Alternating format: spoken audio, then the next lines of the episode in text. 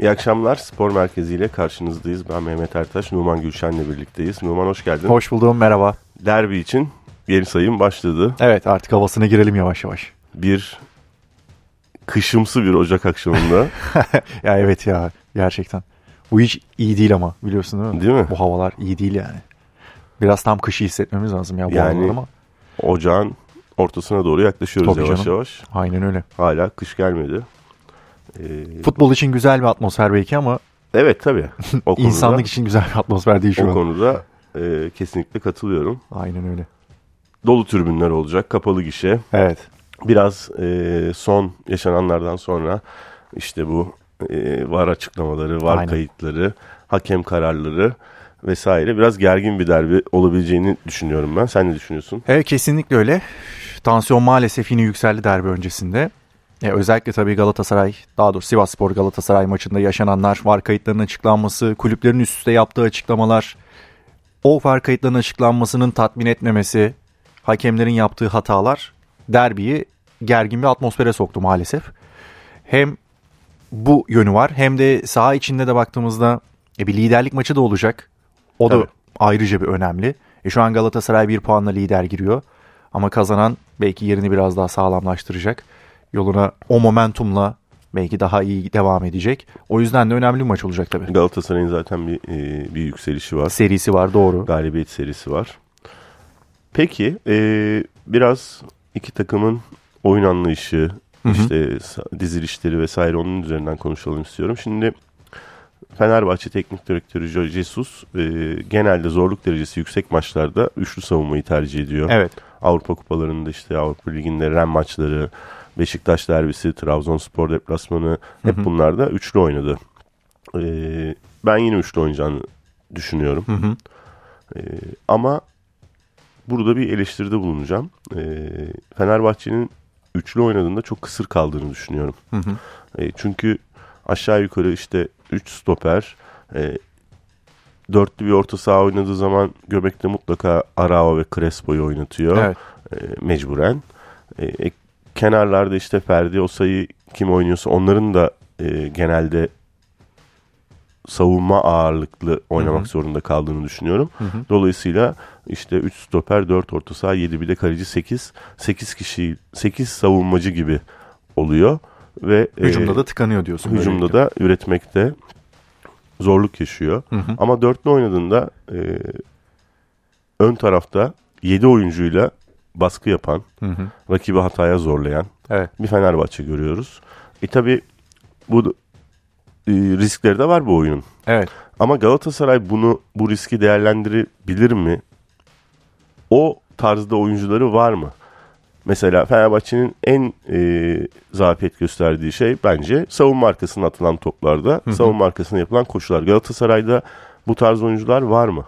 Var tabii baktığımızda. Yani o savunma arkasına koşu yapabilecek. Şimdi Icardi de bence oynarsa çok büyük bir artı olacaktır diye tahmin ediyorum Galatasaray'da. Onun ne durumda olduğunu da görmek lazım. Tabii şu an biz bir fikrimiz yok ama en azından takımla antrenmanlara başladığını biliyoruz.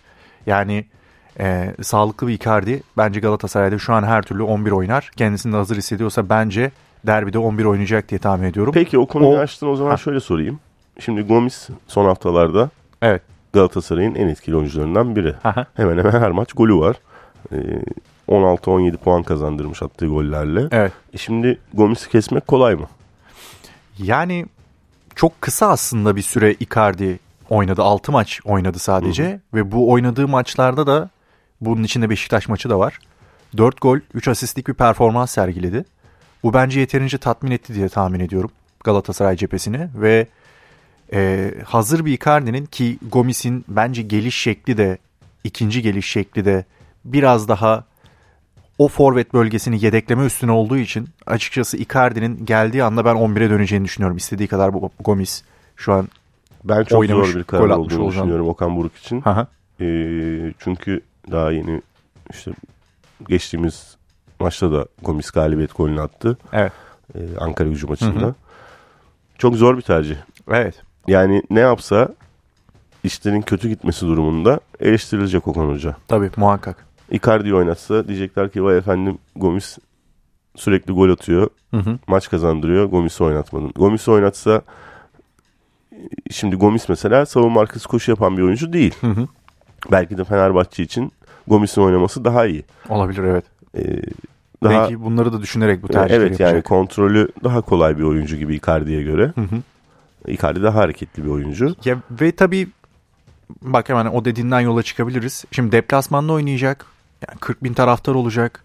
Ev sahibi olmanın ayrı bir avantajı var. Ki buna göre bence Fenerbahçe'de bir ona da geliriz. Bir dizilim şeklinde girecek ki. Çünkü Beşiktaş derbisinde Fenerbahçe'nin biraz daha tedbirli çıktığını hatırlıyorum örneğin. O senin dediğin savunmanın biraz daha ön planda olduğu bir oyun planıyla çıkmıştı Fenerbahçe. Ama belki içeride oynayacağı maçta şimdi özellikle hem atmosferi yoğun hem de liderlik gibi bir hedef varken Fenerbahçe'nin belki biraz daha içeride cüretkar bir kadroyla çıkabileceğini tahmin ediyorum en azından. Olabilir. İçerideki ilk derbisi. Aynen öyle. O yüzden Galatasaray'ın da bunu da düşünerek belki açık kovalama şeklinde Icardi ile başlayıp o savunma arkasına koşuları yapabilecek oyuncularla çıkabileceğini konuşabiliriz. Çünkü Fenerbahçe'nin zaten hem o bu sene özellikle ön plana çıkan önde savunması ve genellikle o offside taktiği diye hani tabir edilen o planı genellikle uygulaması o açıktan yararlanmasına neden olabilir Mesela şimdi o Galatasaray'ın. plan Gomis'i yıpratabilir. hı. Çünkü sürekli orta sahaya gel offside'dan kaç. Sürekli orta sahaya gel offside'dan kaç. Gomis hani yaşı belli. Evet. E, fizik gücü belli bir oyuncu. E, onu yıpratabilir.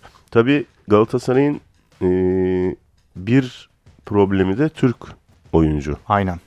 kontenjanı ile ilgili bir sorunu var. Şimdi Kazımcan sakatlanınca e, Abdülkerim ve hani son haftalarda ben Barış Alper'i de oynatıyor. Onu keseceğini düşünmüyorum. Okan Hoca'nın Barış Alper Yılmaz oynayacaktır diye düşünüyorum. Evet. Orada üçüncü Türk kim, Kim olacak? olacak?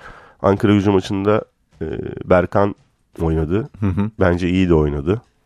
Ama derbiye daha işte Torreira yoktu. Şimdi Torreira gelecek. Aynen öyle. E, Torreira Berkan mı oynayacak? Hı hı. Ya da belki Raşit Say'ı kesip Kerem'i mi oynatacak? O da bir ihtimal tabii. O da olabilir.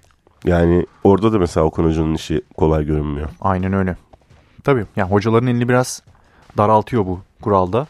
Özellikle yerli konusunda çok yeterli ve kaliteli oyuncularınız yoksa yani belli miktardaysa bu sayılar özellikle işte Galatasaray gibi takımlarda Ee, mesela Fenerbahçe'de bu sayı biraz daha fazla. Fenerbahçe o konuda Galatasaray'a Biraz göre daha biraz daha rahat. avantajlı tabii. Aynen öyle. Türk oyuncu sayısı fazla. O yüzden biraz eli kolu bağlıyor yani bu kuralda. Zaten Fenerbahçe kaleci işte Tabii. E, Bir, bir stoper Serdar Ferdi var Aziz ve zaten. Ferdi ile konuyu kapatıyor. Tabii. E şimdi ge- İrfan Can var. belki İrfan Canlı çıkar yani. Belki değil bence kesin İrfan Can'la İşte. çıkacaktır. Yani onu derbi için dinlendirdiğini düşünüyorum ben. Dört Türk yaptı Hafta işte içi. zaten mesela. O yüzden biraz daha avantajlı o konuda. Evet. tabi tabii şöyle bir şey var. Şimdi unuttuğumuz bir isim var tabii. Kerem Aktürkoğlu da var. Doğru. Yani belki Kerem'i de ilk 11'de görebiliriz. Hı hı. O zaman orta sahayı da bu arada istediği gibi yabancı bir üçlüden oluşturabilir. Evet. Yani hücum hattının kenarlarını Barış Alper, Kerem Aktürkoğlu yapabilir Okan Hoca. Hı hı. Abdülkerim'le 3 türkü tamamlayıp e, örnek veriyorum işte Mitsu, Torreira, Mertens Hı hı. gibi bir orta sahada yapabilir. Ama ya o- da Sergio Oliveira, Torreira, Mertens gibi de yapabilir. Orta sahayı kuvvetlendirir evet ki bence orta saha hakimiyeti önemli olacak derbide. Ama kanatlarda da Kerem ve Barış Alper'le çıktığınız zaman o hücumdaki üretkenlik istediğiniz seviyede olur mu? O biraz bence soru işareti. Peki e, başka bir şey soracağım. Nebil Evren'le konuşuyorduk.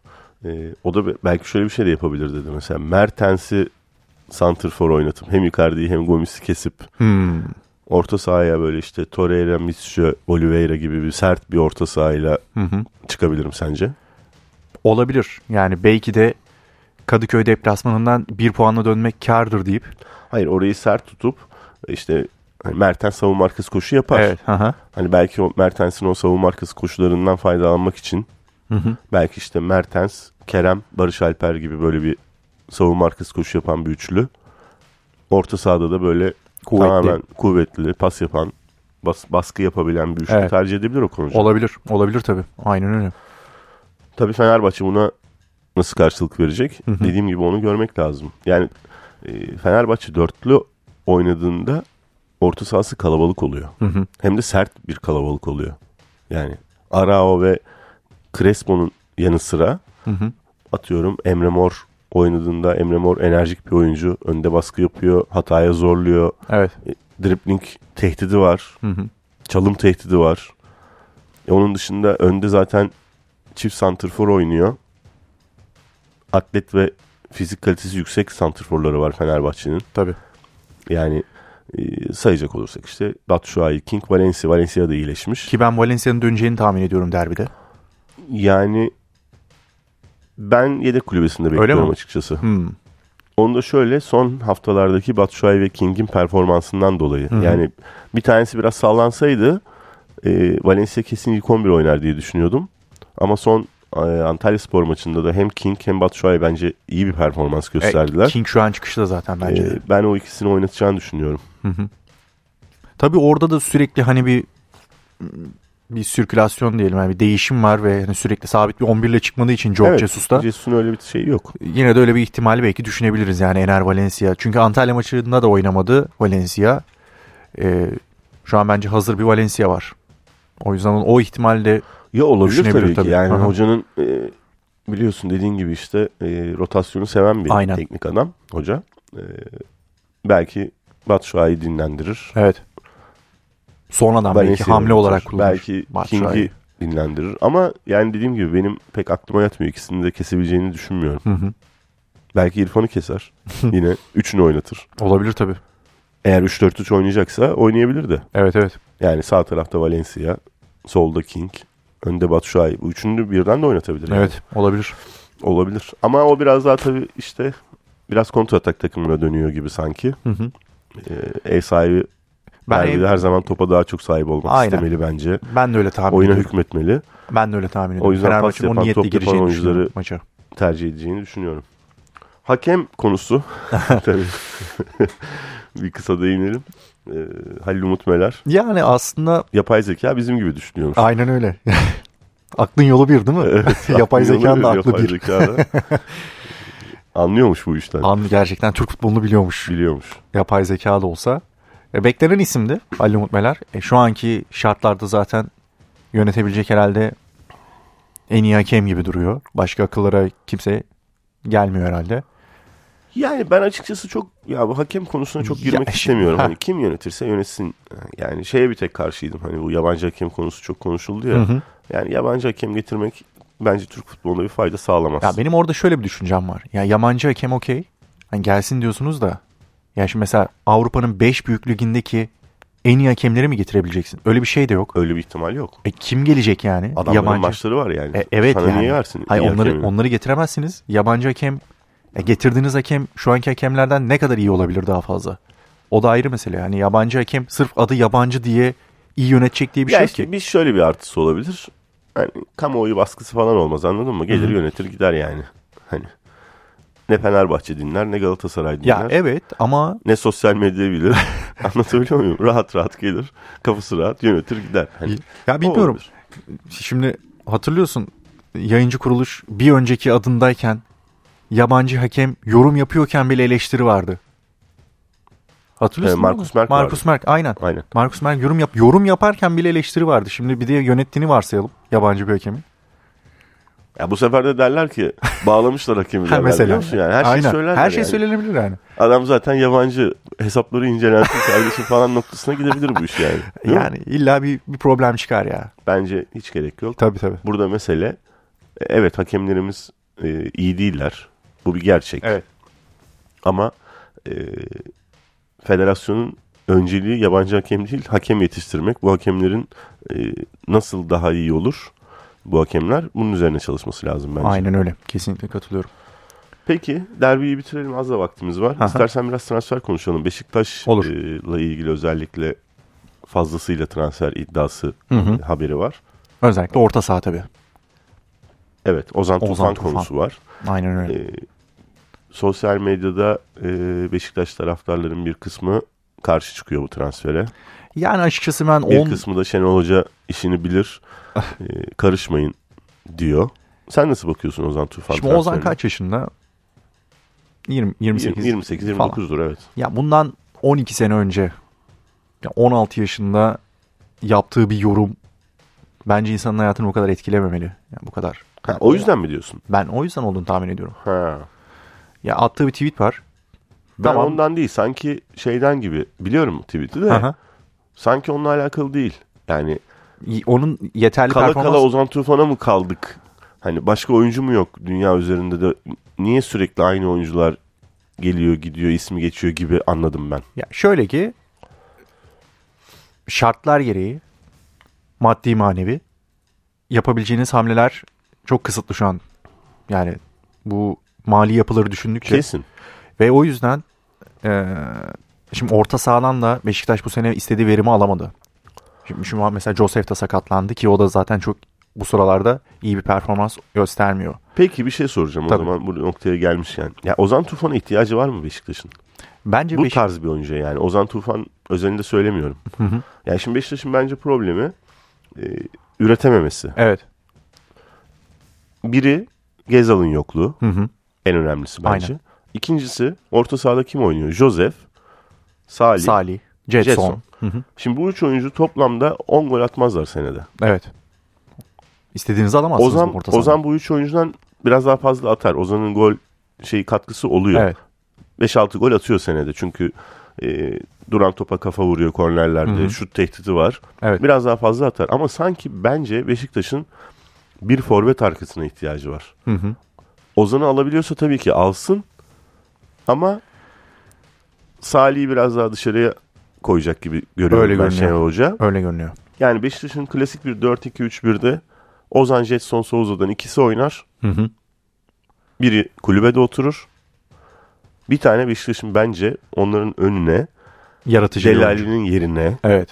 Özellikle zaten işte Delali'nin yani Delali yetersiz olmadı olması. yani. Olmadı Hani tabii, o tabii. amaçla alındı ama olmadı. Bence Beşiktaş'ın Delali'yi değiştirmesi lazım Ozan'dan önce. ve ama tabii Ocak ayında bu transfer döneminde size geldiği gibi direkt etki edecek bir oyuncuyu bulmak da açıkçası çok zor. Onu sezon başı planlamanız gerekiyor ve o planlama da şu an tutmadı. Delali bir tırnak içinde kumar transferiydi. Olmadı. Doğru. Olmayınca da Ocak ayında onun yerine hemen bir oyuncu bulmak bence çok zor. Ve Ozan Ya konusu tarz da hani böyle yıldız işte Aha. şeyden bahsetmiyorum böyle gelip işte yarım sezonda 10 10 gol 10 asistle oynasın demiyorum. Aha. Ama en azından bu saydığımız isimlerden daha fazla skor katkısı üretecek. Daha rakip kaleyi düşünen bir Hı hı. oyuncu bulunur yani.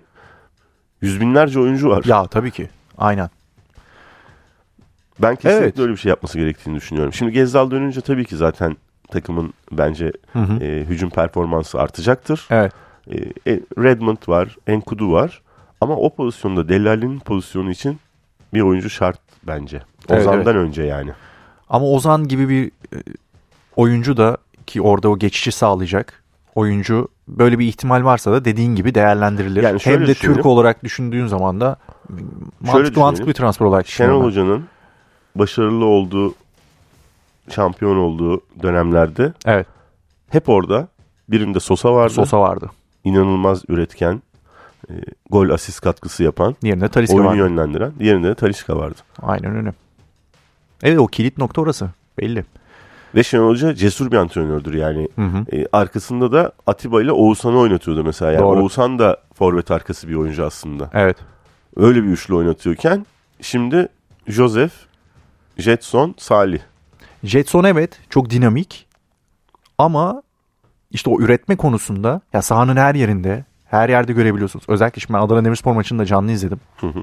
Jetson her yerde çok etkili ama o yaratıcılık konusunda evet biraz eksik kalıyor. Yani Jetson tipik bir orta saha oyuncusu. Evet. Savaşır, ayağı iyi, pas yapar, Doğru. alan kapatır, koşar. Ama mutlaka onun önünde hücumu yönlendirecek, skor katkısı yapacak bir oyuncuya ihtiyacı var bence. Kesinlikle Beşiktaş'ın. katılıyorum. Ekleyeceğim bir şey yoksa kapatıyorum. Süremizin sonuna geldik. Tamamdır. Ee, bizi dinlediğiniz için teşekkür ederiz. Hoşçakalın. Hoşçakalın.